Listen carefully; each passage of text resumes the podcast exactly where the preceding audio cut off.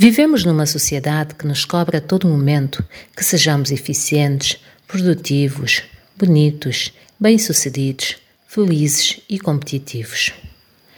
Nesta jornada incessante de mostrar ao mundo que somos aquilo que espera de nós, batalhamos arduamente para esconder as nossas fragilidades e revelar apenas o que nos faz parecer fortes aos olhos dos outros. O medo de não sermos bons o suficiente de não sermos aceites, não sermos vistos, ouvidos ou validados é uma constante nos relacionamentos que mantemos nas diversas esferas sociais, seja familiar, profissional ou outra. A tentação de encaixar nessa expectativa social é quase irresistível, pois assim evitamos a exposição das nossas inseguranças e nos mantemos protegidos do julgamento alheio e, o mais importante, desfrutamos da aprovação do outro.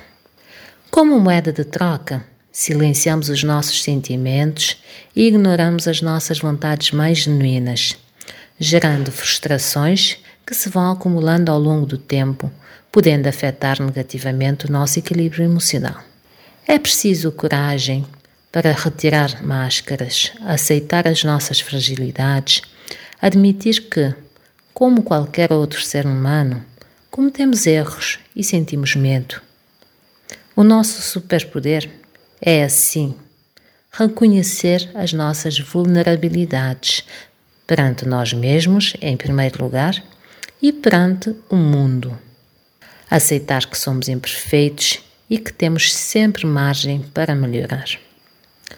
Por mais assustador e contraditório que possa parecer, é nesta posição de vulnerabilidade que mais crescemos, nos fortalecemos psicologicamente, reivindicamos o nosso direito de existir e assumimos o papel de protagonistas das nossas vidas.